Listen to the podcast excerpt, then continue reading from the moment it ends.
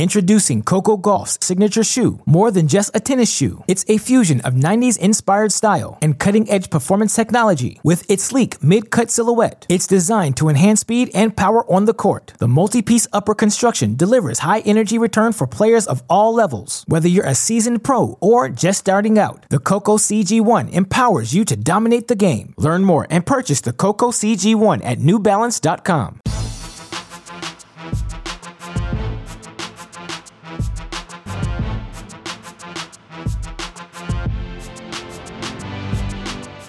Welcome to the mini break, your daily podcast for the biggest storylines, results, and controversies from the tennis world. Today is Wednesday, June 10th.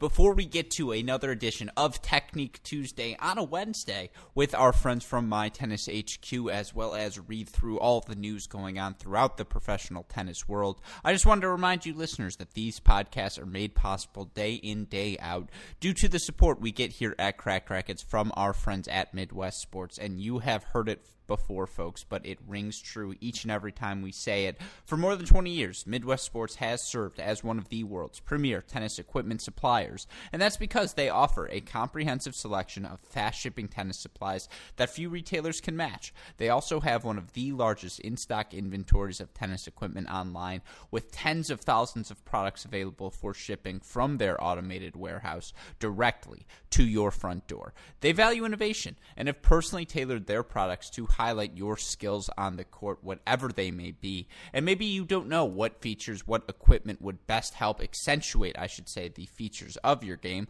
Well, the good news is their well trained staff are intimately familiar with all tennis equipment and can help you find that perfect racket, perfect tennis shoe, or perfect tennis clothing that is sure to put you ahead of the competition. Their selections of equipment are consistently first to market, and they pride themselves in stocking their tennis warehouse with the newest products at the lowest prices. And if you want to hear more about the newest products being offered at Midwest Sports, I highly recommend you go check out the Great Shot podcast episode I did with Midwest Sports buyer and product manager Dave Limke, where we break down some of the newest sticks, the newest frames being offered. Of course, that is the pejorative uh, for me saying the newest tennis rackets being offered at Midwest Sports, whether it be the story of how it's actually called Yonex, not Yonex, and what frames they're offering, the frames being offered by Babolat, so many more uh, we cover in that podcast. We also, again, talk about why it is important for tennis players, even if you're not breaking your streams, uh, strings, even if your racket frame, you've used the same racket for the past 10 years, you think it's holding up just fine.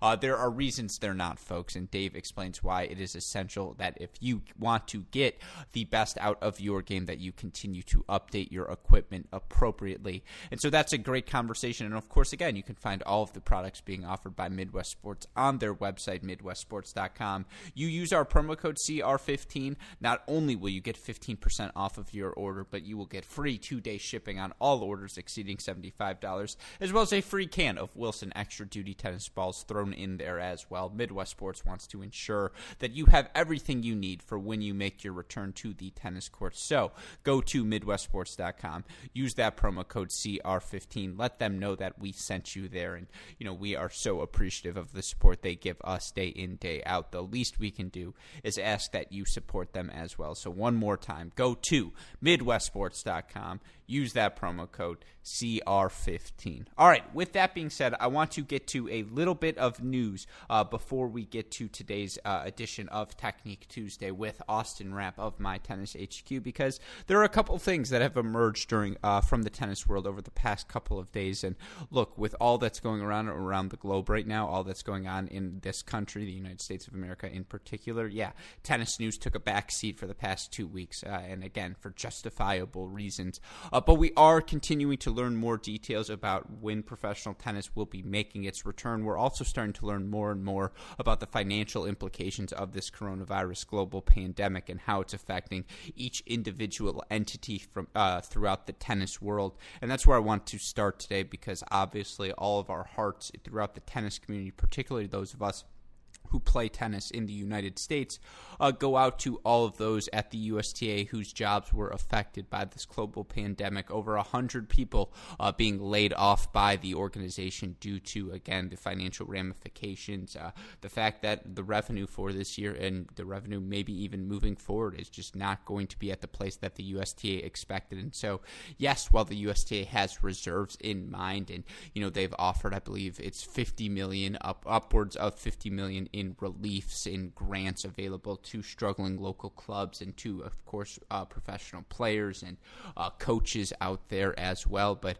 uh, it's just part of the financial realities. And look, the in, in part one of their relief package, the USTA had already committed to cutting the salaries of employees in management positions, to uh, you know cutting back on things such as player development or marketing, and you know all non-capital expenditures they were going to cut back on this year already as well. But this is just the financial reality, and we've seen it affect every tennis organization. Of course, Tennis Canada also announced a large amount of layoffs. I think it was something like 30 to 40 percent of their staff uh, a couple of weeks ago as well, and it's devastating. And you know on a personal personal level, I know some of the people who have been laid off at USTA, and I know he came out and said it on Twitter, so I don't mind sharing his name.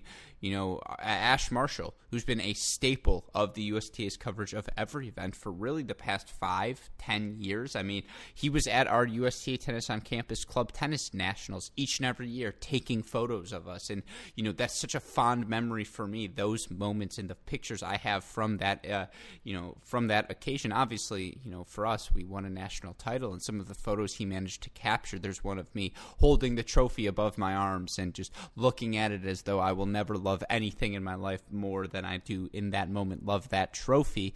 And that's a photo I will cherish for the rest of my life. And that's a photo, uh, you know, that's the sort of moment uh, that he captured for so many people, not just me, uh, throughout his career. And so, you know, his loss, we're all going to feel that. And of course, Ash, if you hear this, please know again if there's anything we can do for you here at Cracked Racquets, anything we can do for any of you USTA employees you need people to talk to um, or just whatever it may be, please just let us know because our heart uh, obviously goes out to all of those people. But you know, if you want to learn more about the USTA and their, you know, uh, the elimination of these over 100 jobs and the reorganizing being done uh, structurally to that organization, go check out Stephanie Miles' piece for Open Court. Again, you can follow her on Twitter. You can find it at opencourt.ca.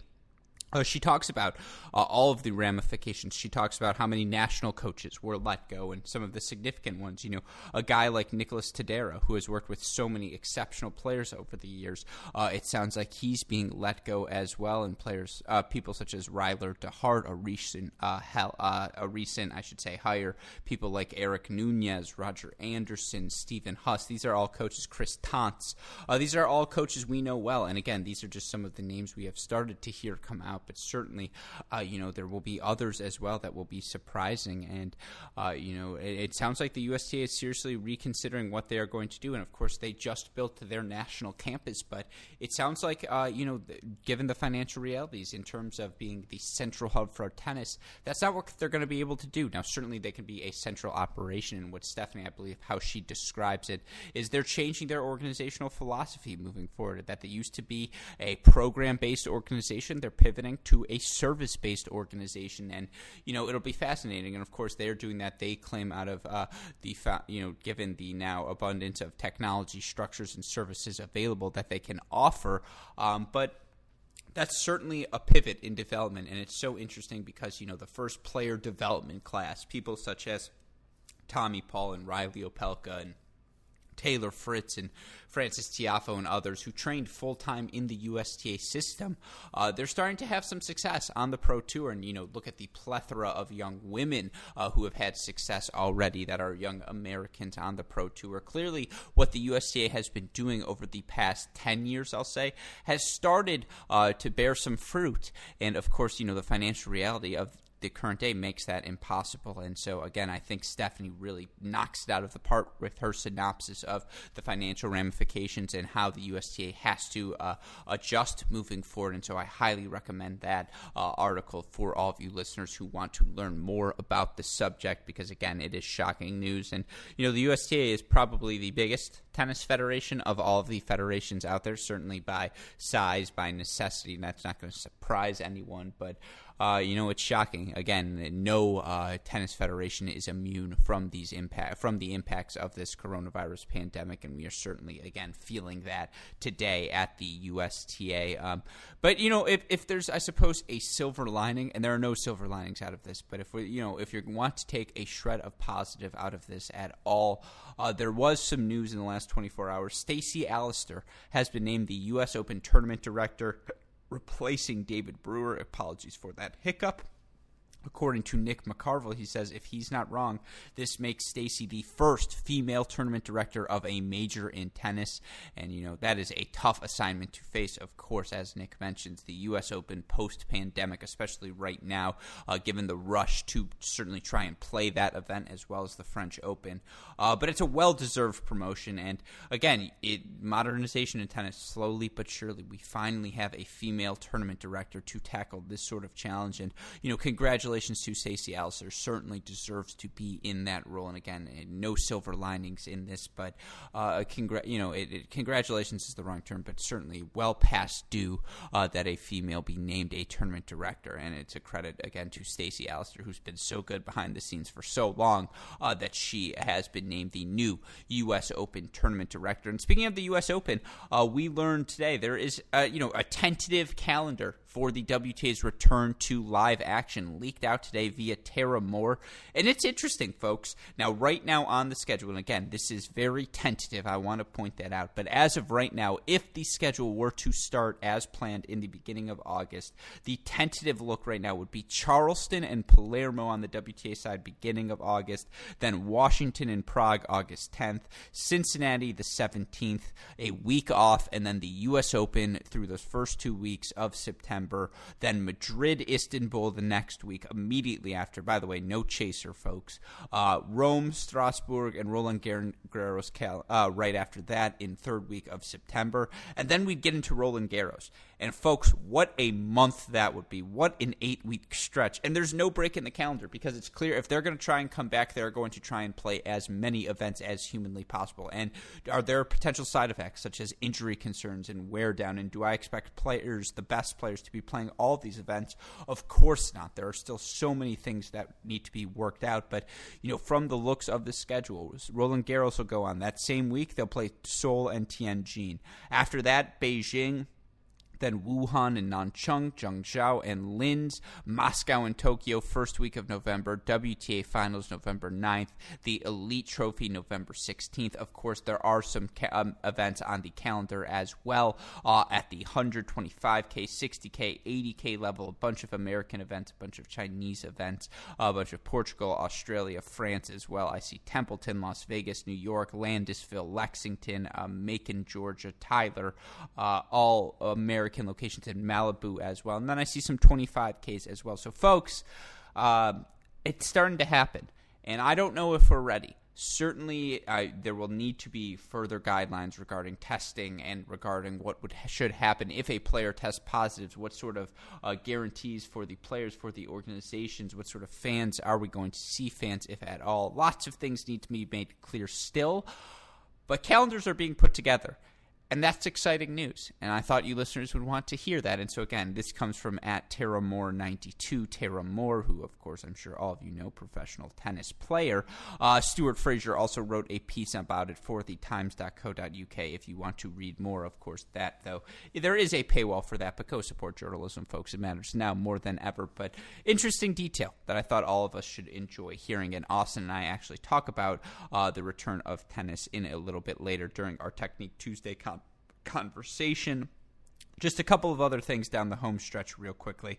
Uh, the ITF has published revised qualification dates for the Tokyo 2020 Olympic tennis event and Paralympic wheelchair tennis event.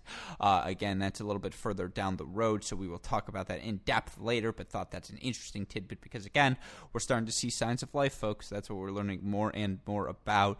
Uh, even if we don't know exactly what the ramifications will be, it's clear people are ready to start trying to do things once more.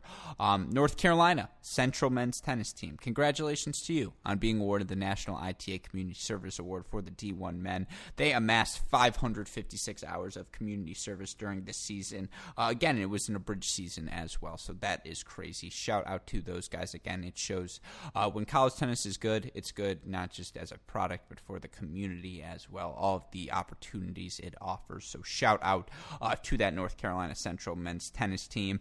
And then last but not least, I saw going around on t- Twitter, tennis Twitter today. It was popular because you know Universal, te- uh, the Ultimate Universal Tennis Series, excuse me, the Ultimate Tennis Showdown, the Patrick Mouratoglou uh, exhibition event that's going to go along, at Mouratoglou Tennis Academy, uh, starting up, and they're playing with the format. And there was a video today going around Patrick Mouratoglou saying, "Look, the average tennis fan is I think 61 years of age," and you know people were clapping back at him. That's the TV metric, and people were saying that's not accurate. And you know there, of course, I'm I'm pointing fun at that because of, you, you, can't say anything without getting people to doubt you. The sentiment behind Patrick Mouratoglou's statement completely lost in that he's the the point of this ultimate tennis showdown. The point he's trying to make is that he is using this opportunity as an exhibition, as a format to just test uh, new formats to see if there is a way to broaden the appeal to younger fans. If you change up the playing format, if you change up uh, the style of play and just the timing of certain elements, and trying to make the event more fan friendly, and of course people can't see the sentiment behind that. They want to jump on him immediately. And there were some valid points. You know, they talk about the average tennis fan. A, is that just a TV metric? Is that actually the metric of the fans showing up to the stadium? And of course, the prices of the best tennis seat often serves as a gate into uh, not allowing younger players or, younger fans, people who haven't accumulated as much wealth in their lives, to spend on that sort of, uh, you know, uh, spend on that sort of luxury, I suppose, to get the good tennis seats. They are being priced out uh, by these events. And there's a lot of merit to that point as well. But people who want to jump on, you know, why are you experimenting with the format? That's not the problem with tennis, and there's no need to change the format. I'm a format purist. I never believe in no ad scoring. It's got to always remain the same way. I just don't think that's very helpful right now. I mean, do you deny the point? Do you think tennis has a broad enough audience that it's sustainable moving forward? Do you think tennis continues to appeal to young people that it continues to broaden its base of fans and, you know, expand as we move into the future? If you think it is right now, credit to you. We've got a place on the podcast for you to make the case, but I don't see any problem with experimentation. And again, these aren't certified events. These are exhibitions. These are supposed to be just that for fun and to give players opportunities to get reps and just to, again, see these players conduct their business and be on the court in an informal environment and what that does to their energy levels on the court, what that does for the level of play, what that does for the level of engagement and amusement for all of us fans.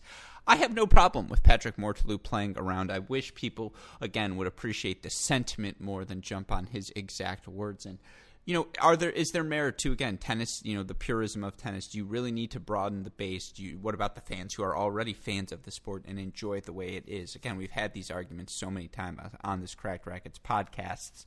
Um, but I would say my biggest takeaway is you know, let the man. And he's putting on this spectacular event. If he wants to play around with the format, experiment moving forward, more power to you, Patrick Mouratoglou. I assure you, he has been around enough tennis. He has seen it at all levels of the game uh, he has seen all levels of the game. Excuse me. That if he thinks there's some benefit in experimentation, folks, there probably is. Uh, so maybe let's be a little bit of open. Let's be a little bit open minded as we get ready to enjoy the ultimate tennis showdown.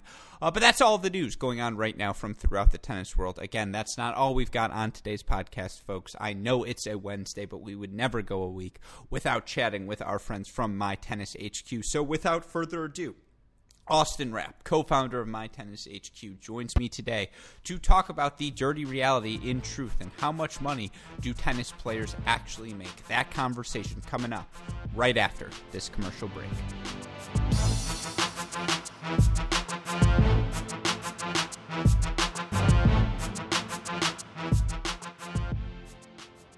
Introducing Coco Gauff's signature shoe, more than just a tennis shoe. It's a fusion of 90s inspired style and cutting edge performance technology with its sleek mid cut silhouette. It's designed to enhance speed and power on the court. The multi piece upper construction delivers high energy return for players of all levels. Whether you're a seasoned pro or just starting out, the Coco CG1 empowers you to dominate the game. Learn more and purchase the Coco CG1 at newbalance.com. Joining us for another edition of Technique Tuesday is the former All American at UCLA and co founder of My Tennis HQ, Austin Rapp. Austin, welcome back to the show. How are you doing tonight? Doing good, Alex. Thanks for having me back on. Oh, of course, it is always a pleasure. And I will say, I was playing tennis this weekend, and it was probably my fourth hit of 2020, which is not something I'm proud of saying, but all I could think is, wow, I've done all of these Technique Tuesdays, and none of it is applicable to me on the court anymore. yeah, I mean, you gotta you gotta get back out there. uh, it's atrocious. It's just it, it's the idea of, and I'm you know for you, given there is somewhat of a layoff, I suppose I'm sure you are still more on the tennis court than I am, but you know it's just the pace of it all. You know, someone hits a ball deep, and I'm just lost.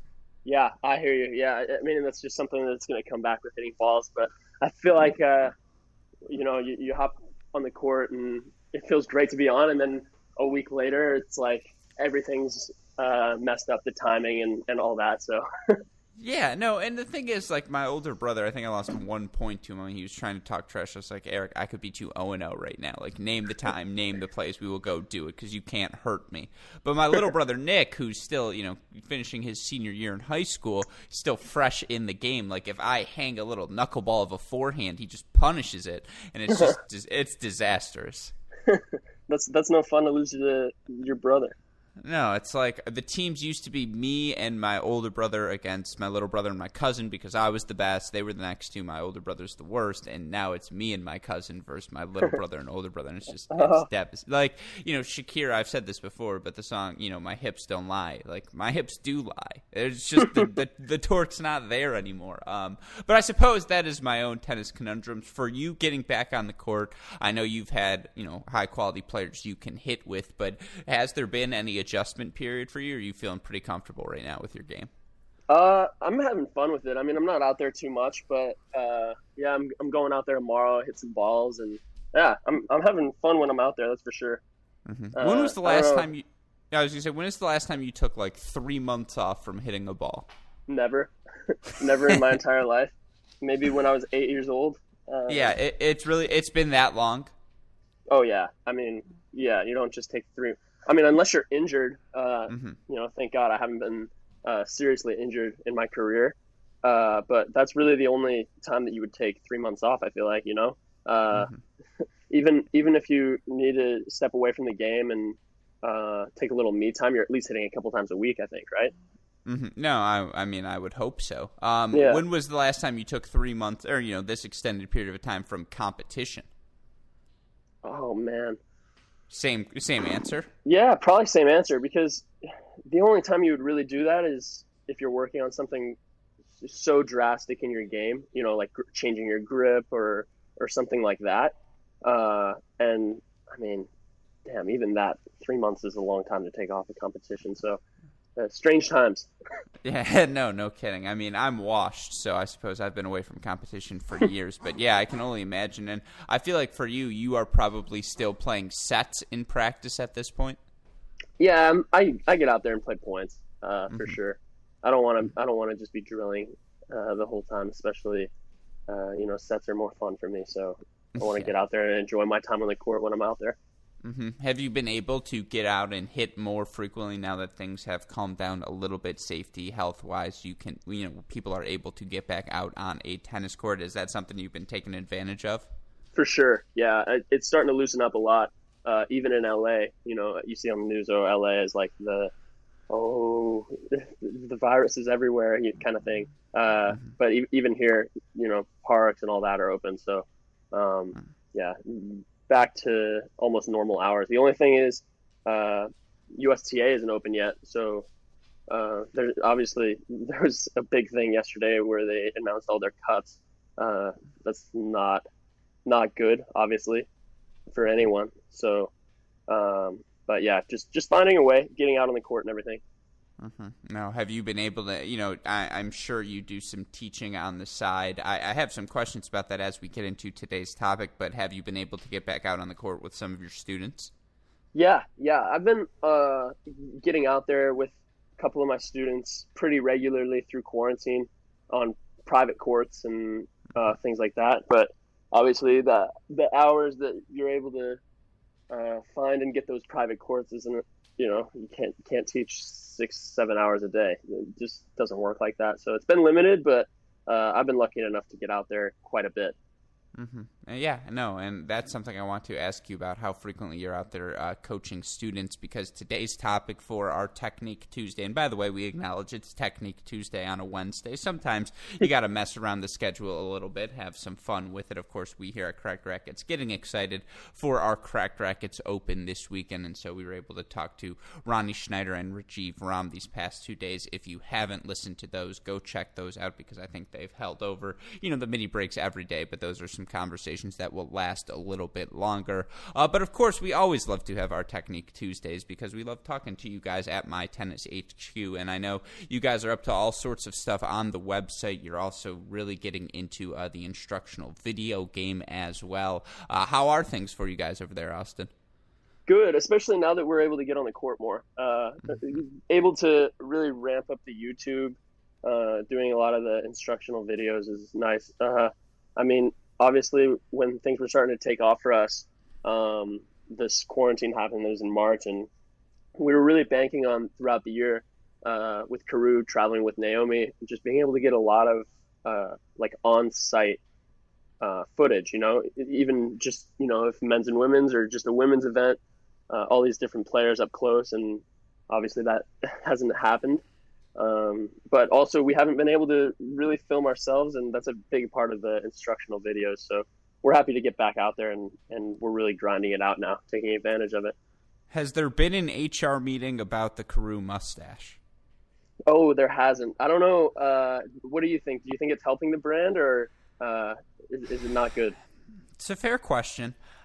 I, I am torn on it because to a point, it, you know, it, it does look good. He wears it well, and I mean, it's clear. You're like, okay, this guy played college tennis. You can see it with the neckline, but at the same time, you know, it's it, it's something. Yeah. Uh. Well, we maybe we need to set up a poll. And, That's what I'm. Uh, I like that. Do, do we, some we customer might, surveys. We might need a poll. He might, you know, need that for other uh, facets of his life as well. So he can put it on his personal account and go from there yeah, I feel like ultimately it's Naomi's decision. It's really up to her. If she doesn't like the mustache, it's got to go. If she's fine with it, then Karue, do your thing. Um, but no, I, I've, I, I first of all, totally hear you in terms of that. You know, this global pandemic has changed the plans for so many of us for so many different reasons. So, um, yeah, none of us could have expected that. But I do enjoy, you know, again, the, the video, seeing you guys out there because to a certain degree, um, through tennis, you have to learn by doing.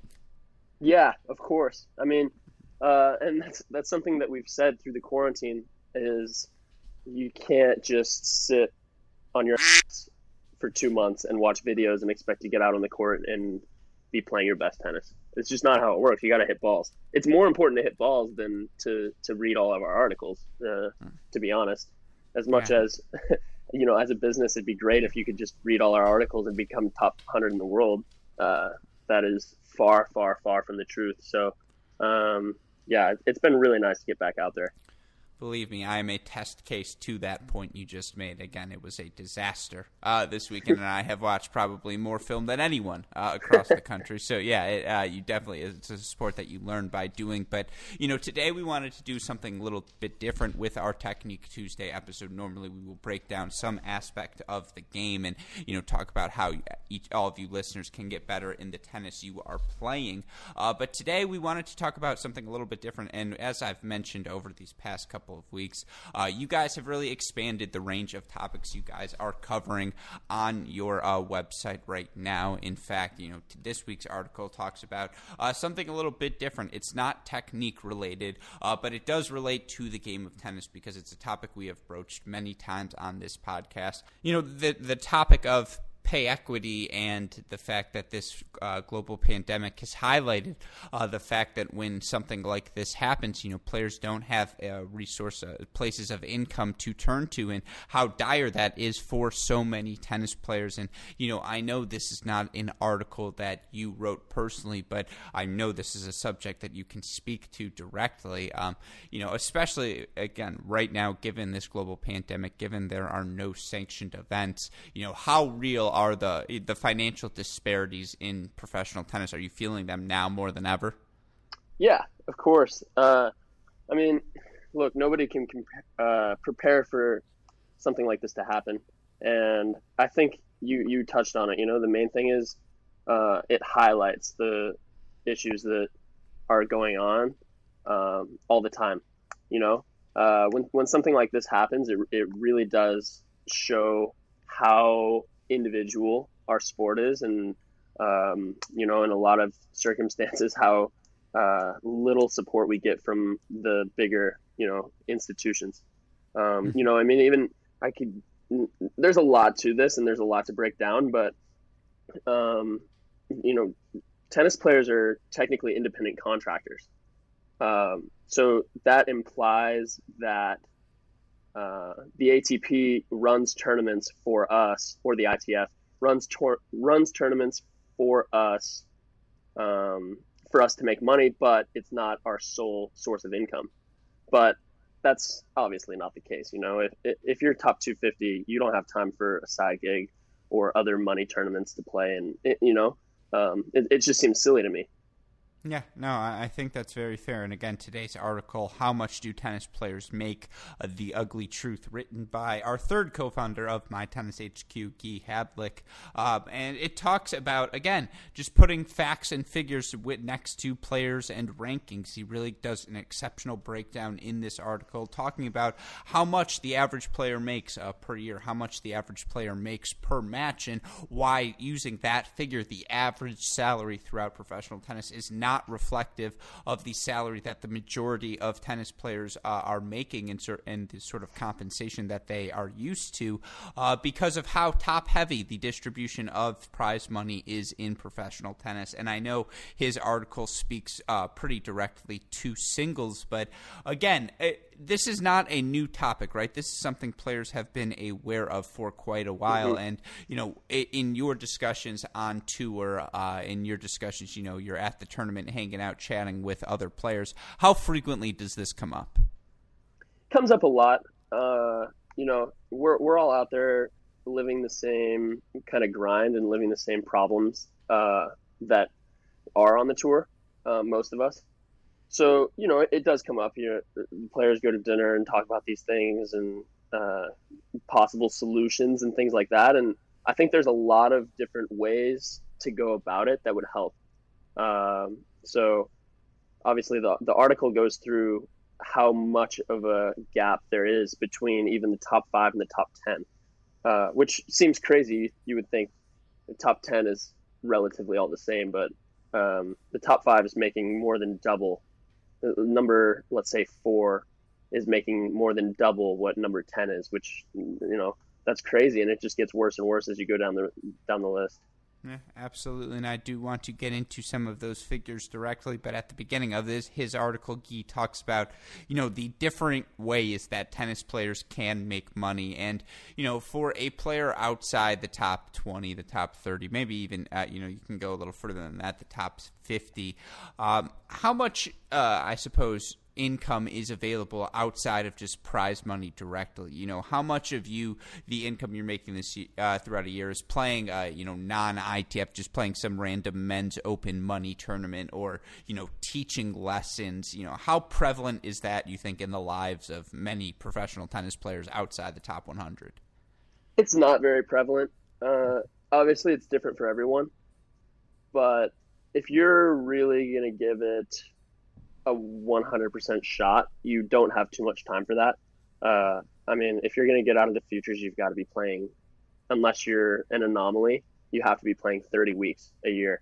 So that gives 20, around 20 weeks to rest and maybe teach and play money tournaments on the side. I mean, I've, I've learned myself wanting to, uh, let's say I have a week in between two futures or a challenger or something, um, and there's a money tournament locally, I've learned the hard way that it's not always the best idea, even though it's tempting to go try and win that extra thousand bucks at a money tournament. It, those days of rest are really important, um, you know, and obviously any hours that you're spending on the court teaching are taking away from hours that you could be training.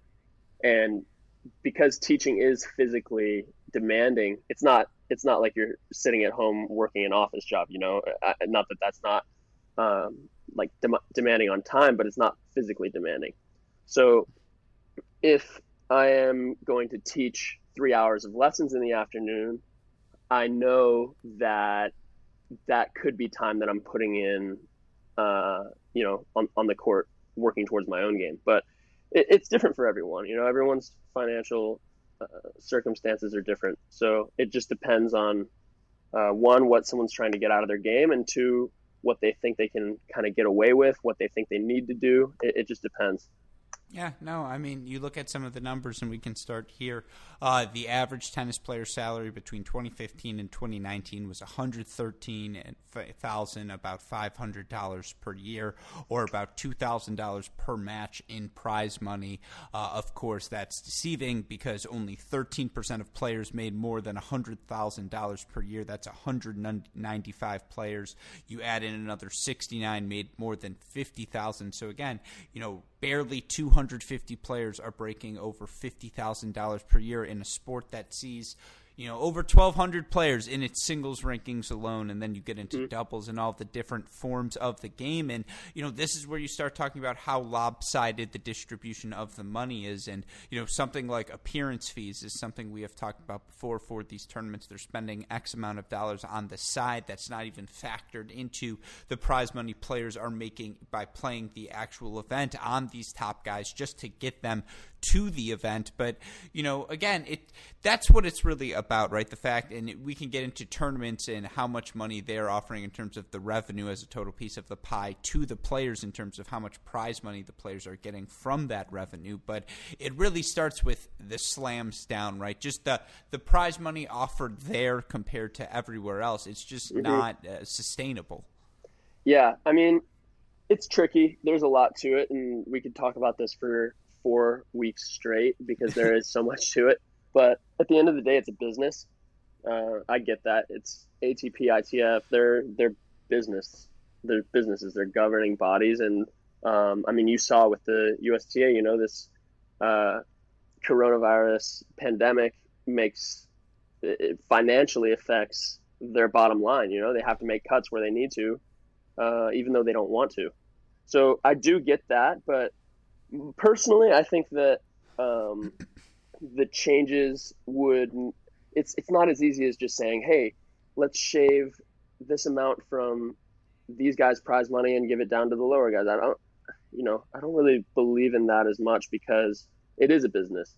Um, but I do think that a really easy way to create uh, more money in our sport is just to make it more entertaining, and that goes to a lot of uh, what some guys on the tour have been saying. Noah Rubin comes to mind.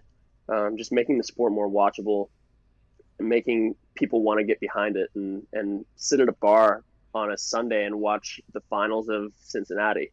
Uh, what's the last time you heard a, a person who doesn't play tennis say that they want to go watch the finals of Cincinnati? You know what I mean? Mm-hmm. No, absolutely. Um, so I don't know. I think my personal opinion, and it's kind of extreme, is I think that tennis should go more towards a team format um, because I don't know. You, you look at these other sports like football, basketball, baseball, people get behind their teams.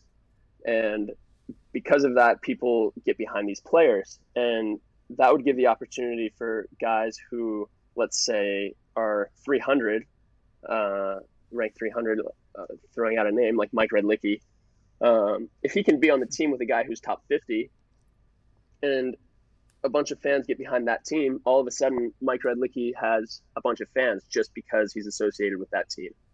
Um, and then that trickles down to his him treating himself as a business. He can promote himself on his social media, have ads, sponsors, all all these things. So I personally think that that would be um, a really good way to do it, uh, or or at least have a part of the year assigned to that. I, I know a lot of people have in a little tennis utopia uh, world.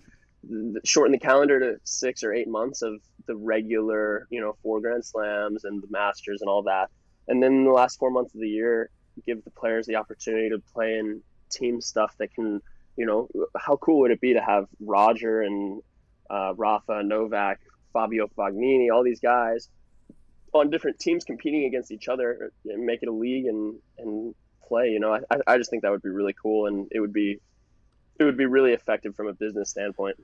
Yeah, I, I, think to your point, you know, we'll get to see how much uh, attention is given to the team tennis format, how popular that can be, especially when there aren't other forms of tennis going on, given the fact that World Team Tennis is going to start July 12th, and we'll get to see all of these teams in action, and that'll be the first sort of sanctioned event we've seen in quite a bit of time, assuming it gets going in July.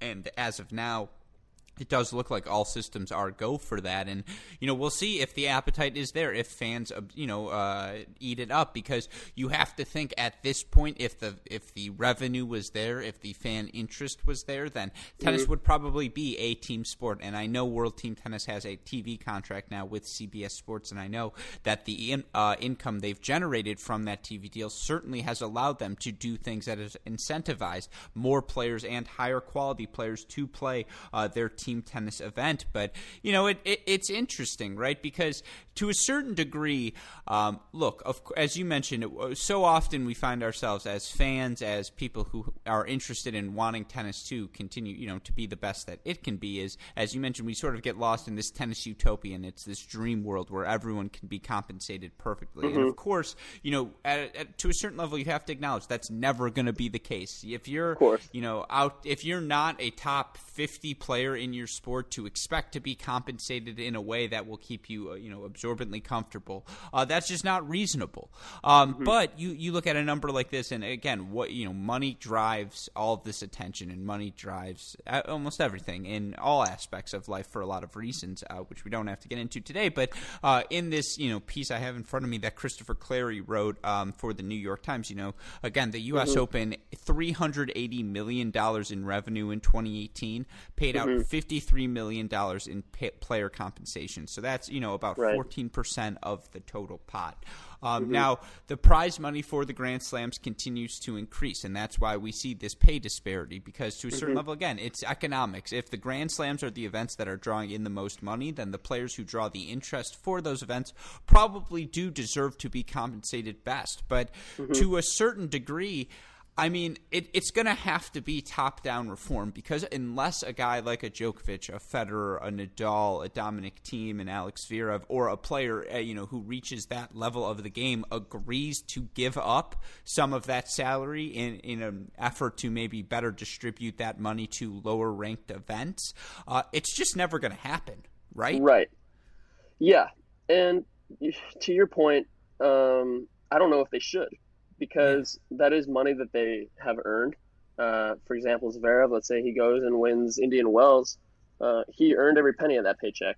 Um, mm-hmm. and, and he shouldn't feel obligated to give any money to a guy like me at 680 or whatever because um, he earned it. So that's where my idea comes in. What if you could have a guy, Marcos Giron? He's he's a great example because he's right on the dot, 100 or 101 in the world. Um, put him on a team with uh, Novak or Zverev or Fognini, and all of a sudden he's going to get a lot of attention. And um, I think that is the direction that eventually the game. I would really like to see the game go, and it's not going to happen in my career, but I, I don't know. I just think uh, that makes the most sense to me. Yeah, because um, because no, here, here's what you look at. You look at why why are these slams able to generate so much, and it's because uh, you you have so much attention on basically the round of 16 on, you know, quarter, semis, finals with the top five guys in the world uh, trying to defend their slam or whatever it is. Um, and people want to watch those guys. So if you can if you can put those guys on a team with some of the lower guys, uh, I think it would give them more attention and um, naturally they would be able to make more money through their organization, uh, their team, their club team, whatever whatever it would be, um, if that makes sense. Mm-hmm.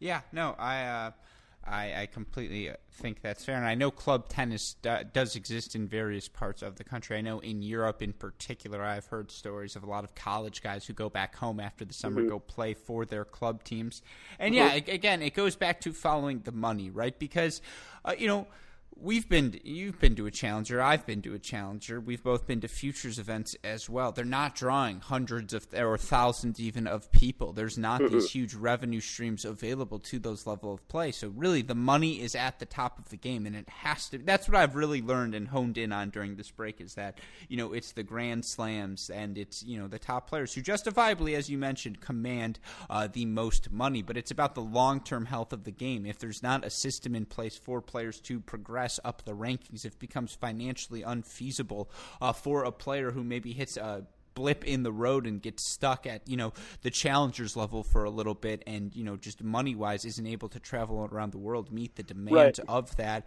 uh, then the, the system begins to fall apart and the best players aren't mm-hmm. able to rise to the top yeah and the other thing that goes along with that is if you do get stuck at that level um, because tennis players are paying their own expenses um, they're pouring money into themselves, and it, you know the results don't always come. You're not always going to be able to keep that consistent income to keep pouring money into yourself.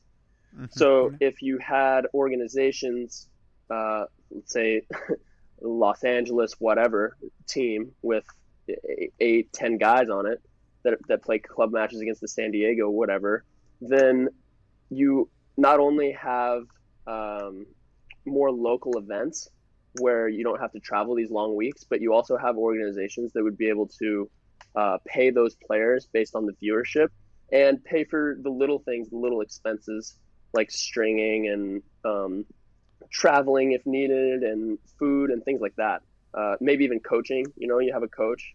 Uh, so you look at you look at this list that we have in the article, and um, we we list the average prize money per year based on your ranking compared to jobs of similar pay.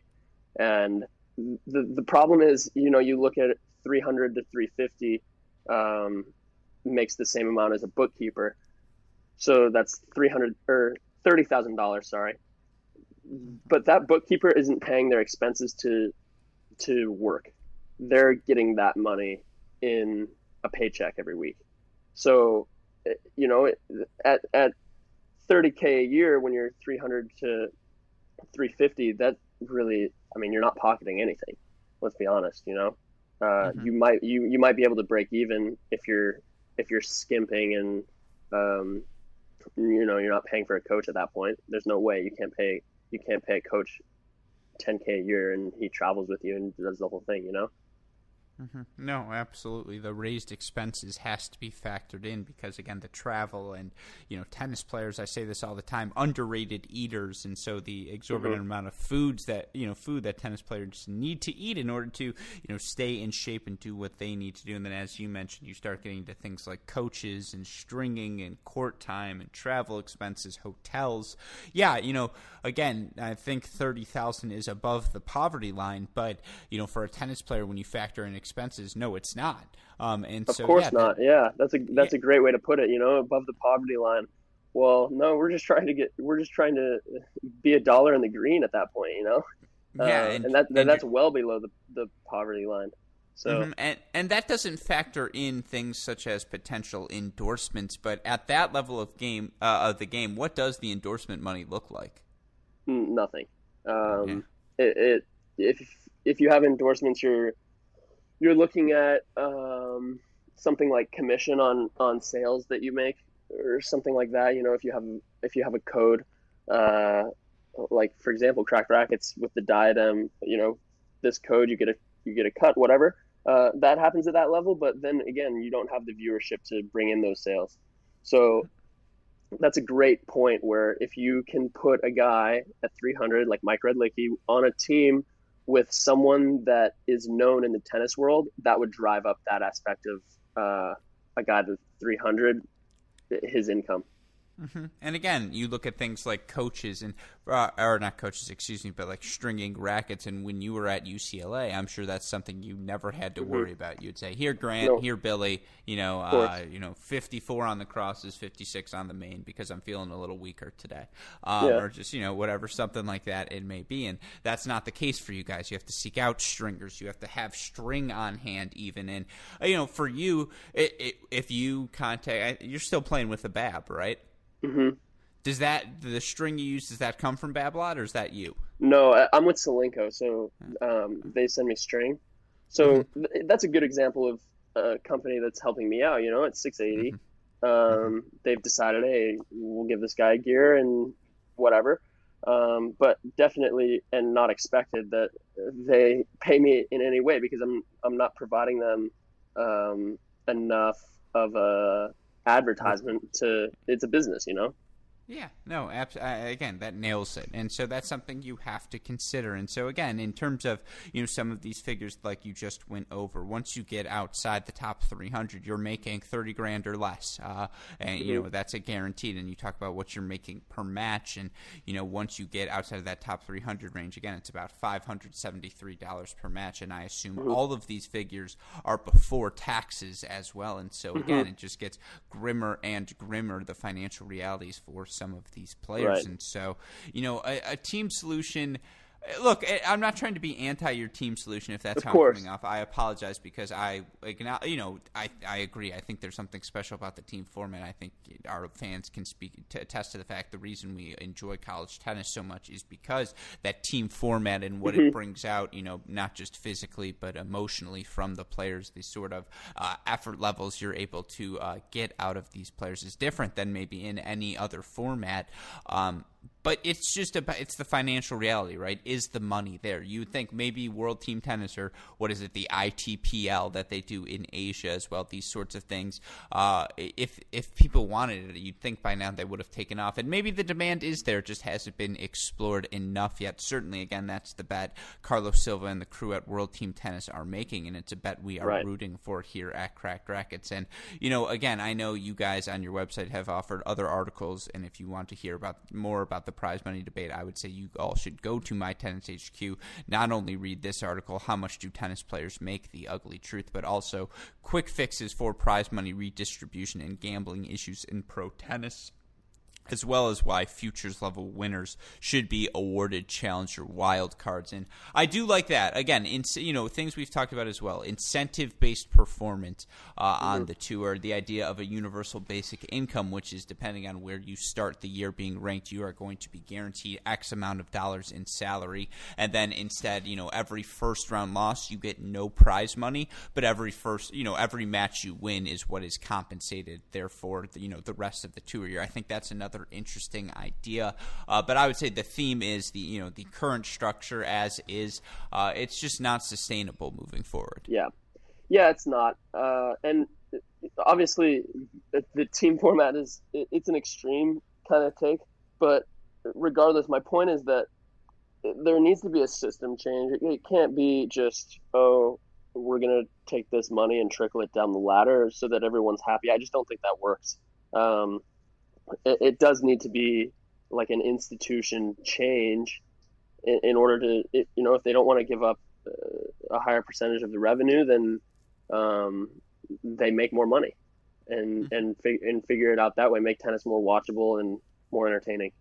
Mm-hmm. And again, for all those in the Indianapolis area who want to watch some entertaining tennis this weekend, be sure to come out to our inaugural Cracked Racquets Open. Sorry, had to throw in the plug yeah, there. Um, you. no, yeah, and I, again, I would say for everyone again who wants to learn more about this subject, really do go read the My Tennis HQ. Uh, go to mytennishq.com and read this. How much do tennis players make? The ugly truth, because there are even more outstanding facts, figures, graphs that we didn't touch on in this conversation that I think all of you listeners will find informative, at the least, uh, you know, entertaining, and uh, at the, certainly. And so uh, it's a piece very much worth reading.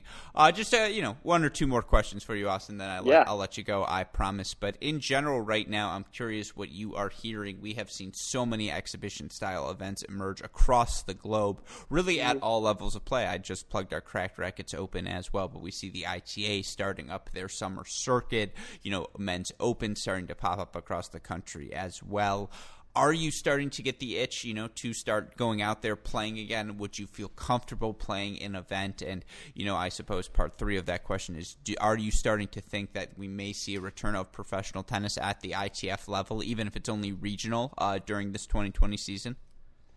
Yeah, I mean, to be honest, I they haven't really announced anything, so it's all speculation at this point. Um, so it's hard to plan for that. I'm just kind of rolling with the punches and see how it goes. Um, but yeah, I mean, there's a lot of men's opens coming up uh, all over the place. So I'm I'm getting the itch. I might go play. There's one in San Diego at some point coming up, and Karue texts me, "Hey, like, come on, let's go play it."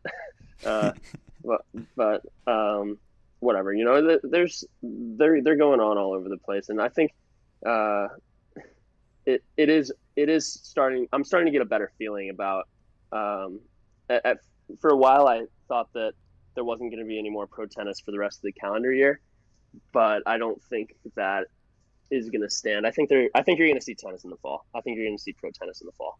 Will it be international in your opinion, or do you think it'll stick regional based? I don't know. Again, it's all Tough speculation. question. It, yeah, it's it's all speculation. Uh, my gut would you says travel? no. Would you travel internationally to play an event? Would I? Um, I guess depends on where. Uh, depends on how seriously that country is taking this. Um, because it, I mean, I can pretty much say with certainty if if if uh, some of these men's opens that are going on, or if ITFs were to happen in the U.S., there would be strict rules. Um, but I can't say the same about some other countries that I've been to. Uh, you know, I just don't know how seriously they would take it or what regulations would be in place.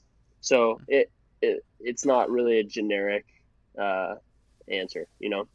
Yeah, no, I think that's completely fair. It's part of the difficulties again with tennis is that it's an international mm-hmm. sport, and even mm-hmm. an ITF being played in the United States or anywhere in North America is going to certainly features players that were born outside of the region. And so, yeah, it's you know it, it, it's a bit of a conundrum to say the least, and it's why again we will continue to see uh, the tours work together to try and get mm-hmm. something organized. Because you're right, there will have to be some sort of universal regulation put in place, certainly. Um, yeah, and it's and it's going to be be interesting going forward because you can't just have tournaments in the U.S. and then what happens to a country in Europe who isn't allowing their players to go travel. Um, you can't award points and have half the globe not able to compete. Um, so it, it's going to raise. There's going to be a lot of people that are upset with whatever decision they make. You know, yeah. uh, they they really. It's such a tricky thing. They can't be 100 percent right, and they can't please everyone. I think the majority of people just want to get back to tennis no matter what it is. Um, but that's going to upset the people that can't get back to tennis, you know? Yeah, no, no, even if you offered events regionally and you offered equal points, like is it fair? And this is just a random example, and I apologize that I don't know much about Portuguese tennis, and maybe there's outstanding like depth. But if Nuno, you know, Nuno Borges mm-hmm. just graduated Mississippi State, let's say he gets to play the challenger equivalent, and he wins like all four of them in the month in Portugal because they're just mm-hmm. going to offer them to each and every country, and he just skyrockets up the rankings. Now I think he's an incredible player, but you know right. that's an ex- that's an extreme example. That's just as unfair as if there's only tennis in the United States. 100. I mean, yeah, that's the perfect example. Uh, if you're not going to allow, I mean, it, it happens in uh, this kind of point chasing idea happens uh, where guys will go to the weakest challengers here, try to pick up points, weakest futures here, try to pick up points, and um, there's a reason for that. Hmm. Uh, so yeah, that would that would cause a lot of issues. They're gonna they're gonna have to figure it out. It's it's not gonna be easy. That's no, for sure. It, Yeah, no, it is certainly not. And again, as we learn more and more, we have tried to keep all of our listeners educated. Hopefully, you feel like you are in a pretty good place as a listener. Wise, I know I feel better after this conversation. And again, uh, if there's any silver linings to come out of this pandemic, it's that all of us have had time now to take a look at some of these structural issues facing tennis. And, you know, all of our best minds are on it, certainly. And so uh, mm-hmm. it's something that's not going to be solved overnight, as we have mentioned, but we're on the case, which is more than we could have said, perhaps perhaps 24, 36, uh, 48 months ago. I don't know why months is the increment I wanted to go to. I just thought I could run up the number. That's only like four years, sure. but still, uh, you know, it sounded really more, uh, much more impressive saying 48 months. But um, again, uh, the article that we talked about today, how much do tennis players make? The ugly truth can be found on mytennishq.com. Austin, uh, again, what do you guys have coming up, and where can the listeners uh, find all of your stuff? we have some good stuff coming up, especially on YouTube.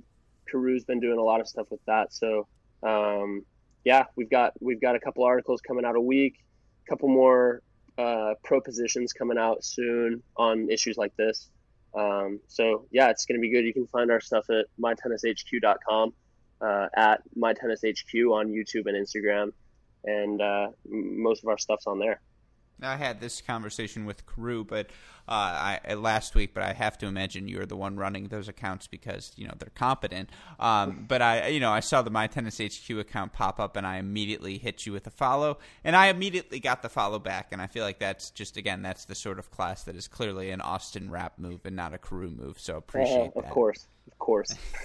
um, and again, we encourage all of you listeners, please go support our friends at mytennishq.com. It really is an outstanding resource from all, all, aspects, whether you want to learn again more about some of the issues facing tennis or again the instructional videos to improve your own game. But as we stressed at the beginning, uh, read everything you want, but also go go try it out on the court if it's safe and healthy for you to do that. That's the only way uh, any of us are going to get better as tennis players. And I feel like that's a good place to end because again, uh, as we we've gone full circle here. So Austin, thank you as always for taking the time to chat today. Uh, as you know, you know you are always welcome back on our show, and we look forward to chatting to, with you again soon. All right, Alex. Thanks for having me on. Appreciate yeah, it. Uh, I'll talk co- to you soon. Yeah, of course. Take care, man.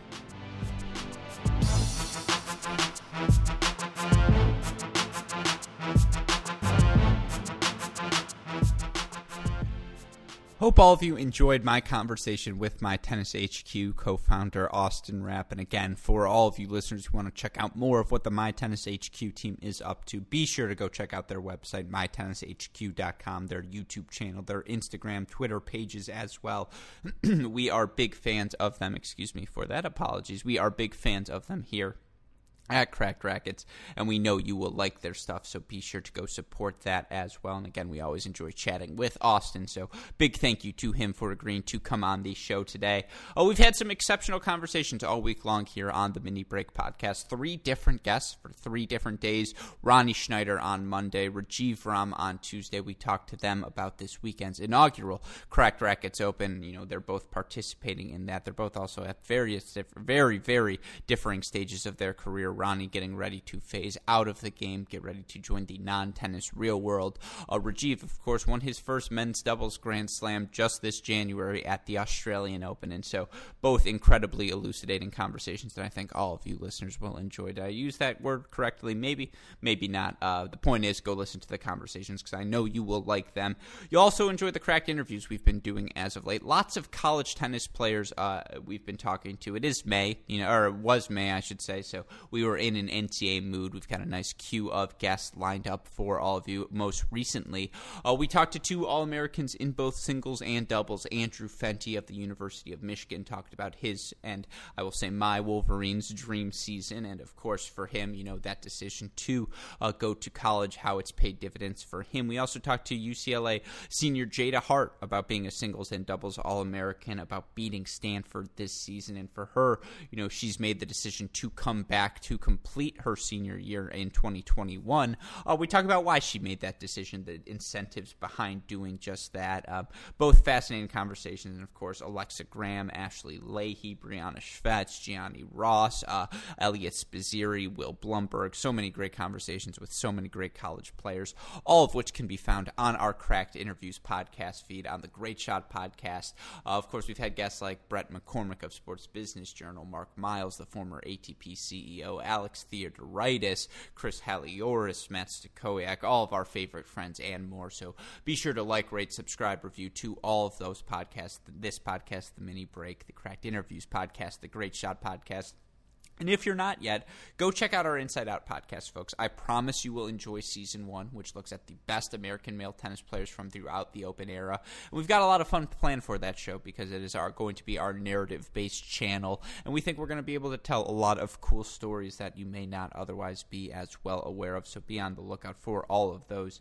And again, go check them out wherever you listen to your podcasts. Also, be sure to check out our YouTube channel. Uh, super producer Daniel Westoff just incredible videos. Whether it's Hit and One, our video series following Division One men's tennis player Alex Russian, you know, over serve, CR classics, interviews that we do on video, like the ones we have done recently with Monica Puig and Bethanie Mattek-Sands. Uh, that and so much more, all available on our YouTube channel. You don't want to miss any of that content, so just go hit that subscribe button already. And of course, all of our content can be found on our website, crackedracquets.com. As I mentioned, shout out as always to the super producers Max Fligner and Daniel Westoff for of an any job they do day in, day out, making all of this content here at Cracked Racquets possible. Shout out to our friends at Midwest Sports. Go to MidwestSports.com. Use that promo code CR15. Get 15% off all of your orders. Shout out as well to our friends at AeroBar. Of course, tomorrow on the mini break, we'll have another edition of Getting to the Point, our series with the uh, founders of AeroBar, Mark Aerosmith, Andrew Golub, uh, where we've talked thus far to Michael Russell and Jay Berger about the importance of nutrition and fitness in tennis. Another great guest lined up for tomorrow. If you want to get yourself on the right path, tennis nutrition wise, go to aerobar.com. Order yourself your uh, order yourself up a case of AeroBars. Use that promo code Cracked15 as well to let them know that we sent you there. But with all that being said, for our wonderful guests, My Tennis HQ co founder Austin Rapp, our super producers Max Fligner and Daniel Westoff, our friends at both Midwest Sports and AeroBar, and from all of us here at both Cracked Racquets and the Tennis Channel Podcast Network, I'm your host, Alex Gruskin. You know what we say, folks. That's the break, and we'll see you all tomorrow. Thanks, everyone.